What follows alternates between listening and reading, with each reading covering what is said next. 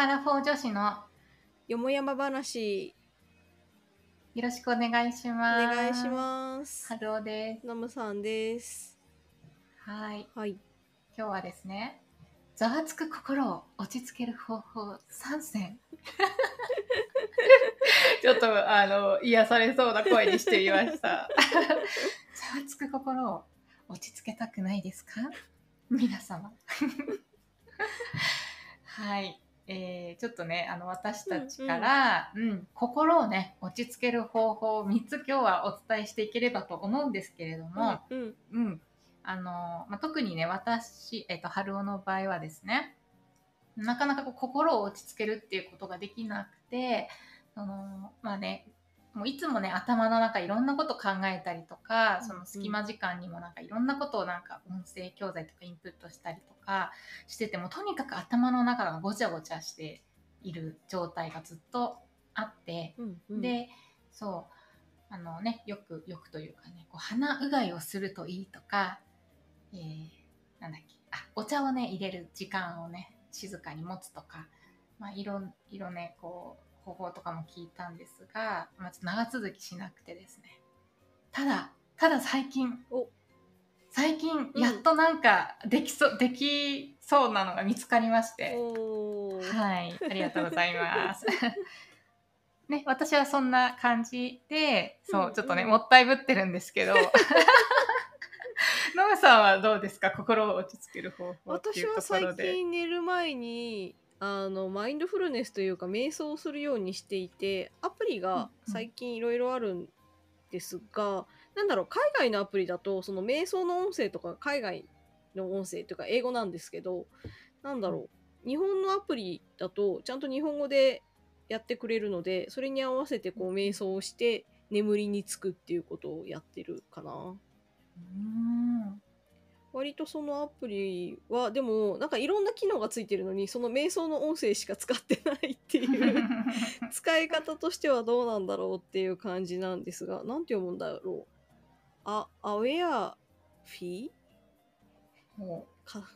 アルファベットだと読み方がわからないけれども、AWAREFY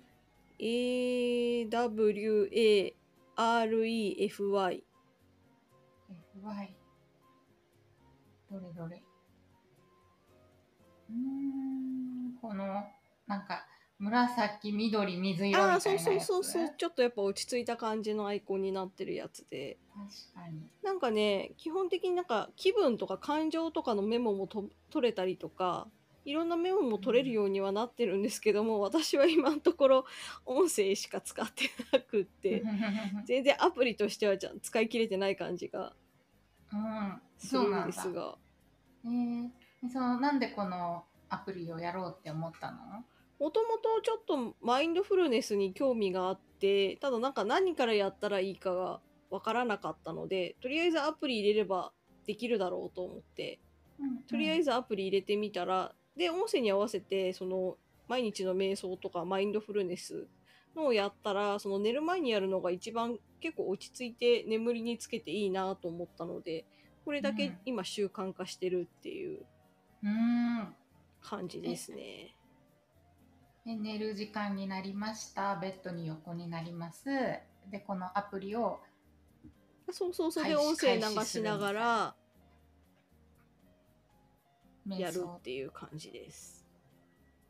それはさ、横になって音楽を聴きながら考えたりとかするの？いや、考えたりはどっちかっていうと、その体を、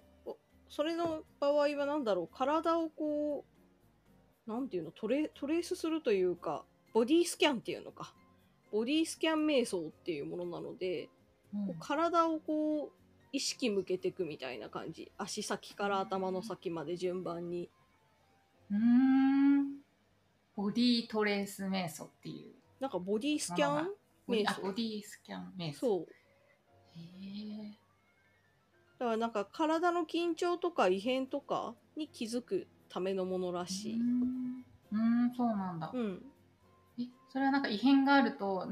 ピクッピクッとなるっていうか、というよりも肩が凝ってるなとか、今日は腰が疲れてるなとか、腰が痛いなとか、なんかその自分の体に起きてるちょっとした違和感とか、あ、そうそうそう、毎日やってるとこう変化に痛みとか、うんうん、うん、あ、なるほどなるほど。毎日やってると、昨日は腰のあたりをスキャンしても何にもなかったのに、今日はなんか腰のあたりがなんかもぞもぞするぞとか、うんうん、なるほどね。ちなみにどう、そのアプリを始めて、なんかこう体調でもいいし、なんか心でもいいんだけど、なんか変化みたいなのってあった？あ、でもすごい寝る前にやると落ち着いて眠りにつけるなっていう感じはする。やっぱりなんか直前まで結構スマホとかいじっちゃうみたいなこともあったんだけれども、まあ一旦なんかこれを再生する以外はスマホ見るのも基本的になんだろう、最近多分15分30分ぐらい見ないようにしてたりするので、なんでそれからやって眠るとなんか眠りの質としても良さそうな気はするが、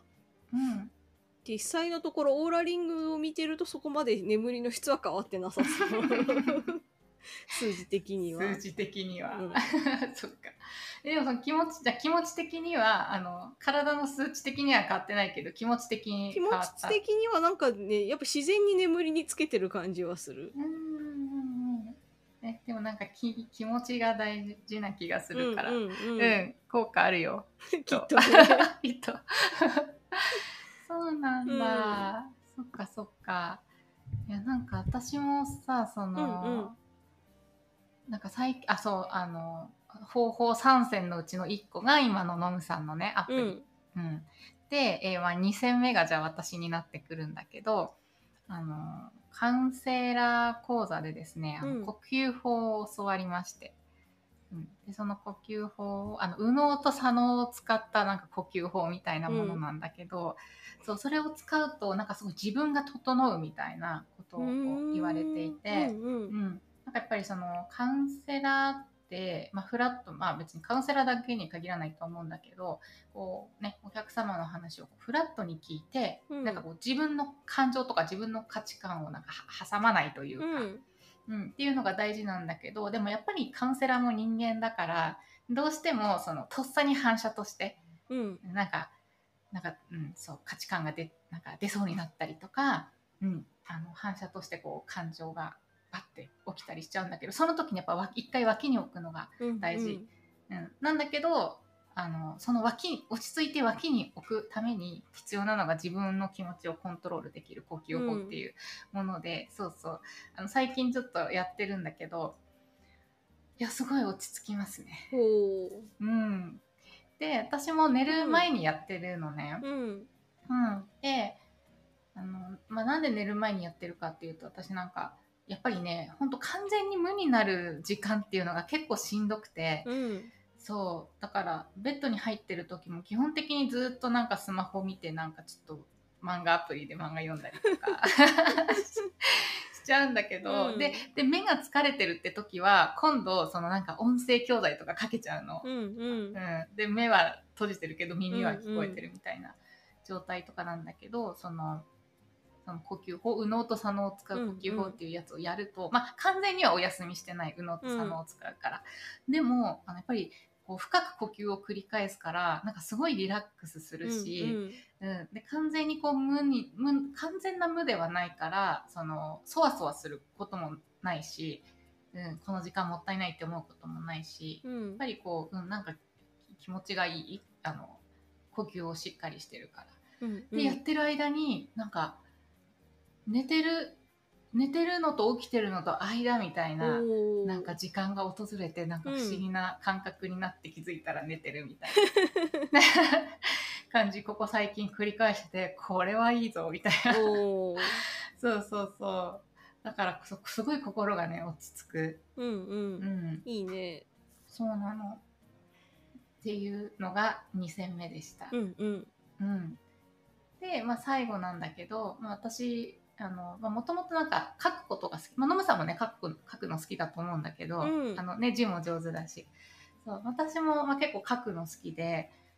結構何でもかんでもノートに書いたりとかしてたんだけれども、それもなんか自分の記録を残したりとかっていうところに最近使うようになって、そのノートに書くっていうのを、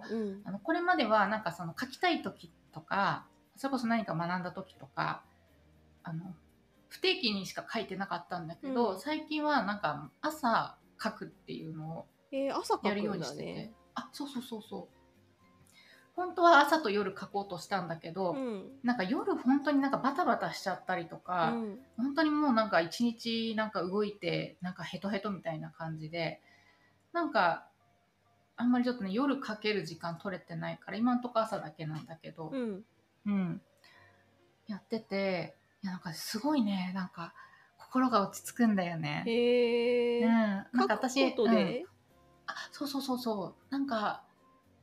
でも書くこと、なんか最近ねベランダにテーブルと椅子があるから、そうベランダで書くようにしてんだけど、でまあ今暑いっちゃ暑いんだけど、まあ、朝だし日陰だから、まあ、そこまで、夏らしい暑さでうわみたいな感じではないんだけど、やっぱりね部屋の中とはまた開放感が違うじゃない。そうだよね。ね、空も見えるし、なんかセミも鳴いてるしなんか暑いんだけど、たまにこう風がふわっと吹いてくるとちょっと涼しくて、なんか肌になんか心地よく当たってみたいなところで書くみたいな。なるほど。昨日こんなことあったなとか、今日こんなことするなとか、あとはその今感じてること、今日も空が青いなとかなんかそうセミが頑張って鳴いてるな、夏を感じるなとか、本当になんか思ったこと書いたりとか、あとは感謝することとか書いたりしてるんだけど、まあ心が落ち着く。でなんかセミとかもなんかほんと少し前まではもうセミうるさいみたいな窓閉めてるのにセミの声がすごいみたいな感じだったんだけど、もうそれがですね、セミありがとうですよ今は。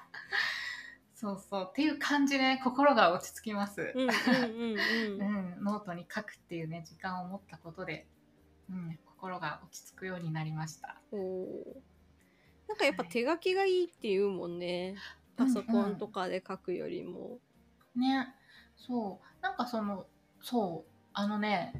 かね何倍だっけな、なんかね手書きの方が1250倍か1250万倍、だいぶ違うけどね1250倍と1250万倍だと忘れ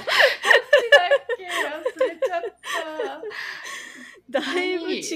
やでもほら1250倍だとしてもめっちゃ違うでしょ、まあ、めっちゃ違うけれどちょっと待って、今ね万がついた瞬間にものすごい倍ちょっとね多分ねメモがねこの辺に残ってるんだけど、手書きの方が、それだけなんかその PC でパチパチ打つより、あった、万はつきませんでしたいやそっか、そうだよね1250倍脳の神経がね活性化されるんだってまあ、やっぱりねね手で書くっていうことでさ、手も動かしてるし、やっぱ書く時間が遅い、書く時間は遅くて時間はかかるんだけど、やっぱその分ね、脳でそのことを考えたりとかしてる時間を持つっていうところで、手間暇かかってる分やっぱりねなんか脳が活性化されるみたい、だからなんかいろんなところでね手書きとPC とかねスマホに打つのどっちがいいんですかって聞かれたりするんだけど、そう手書きの方がいいらしいですね。ものにまあそうね、なんかそういうジャーナリングは手書きで良いけれども、残しておいて後で検索したいものに関しては多分打つのが良いとか、多分書き物のものによるもんね、きっと。そうだね、それはあると思う。あとはなんか特に記憶したいとか心を落ち着けたいとかじゃなくて、ただメモを残したいとか、そういう時はもちろんね、打った方が早いからね、綺麗だし。ということで、はい、今日のねテーマ、ざわつく心を落ち着ける方法3選ということでお話ししてきましたけれども、1つ目はですね、のむさんが使っているアプリなんだっけ、私も読み方が分かんないんだよね、まあ後でリンクは概要欄に貼っておこうと思います。はい、スペルは AWAREFY、 紫と緑と水色のアイコンのねアプリでございます。はい、で、2戦目が、